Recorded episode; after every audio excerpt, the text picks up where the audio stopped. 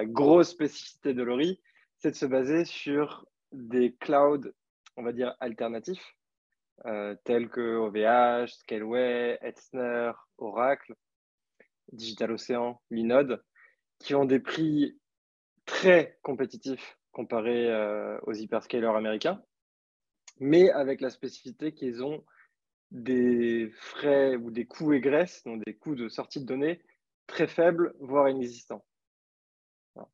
Et donc, ça nous permet de créer un, nous, ce qu'on appelle un super cloud au-dessus de ces petits fournisseurs de cloud, et encore une fois, à mettre entre guillemets, parce que quand on considère que OVH, c'est quand même une boîte qui fait quasiment 900 millions de chiffre d'affaires, ça reste une belle boîte. Oracle, sur leur division cloud, ils font 4 milliards par an. Digital Ocean, on est autour de 700 millions, je crois, et ils sont en route pour le milliard.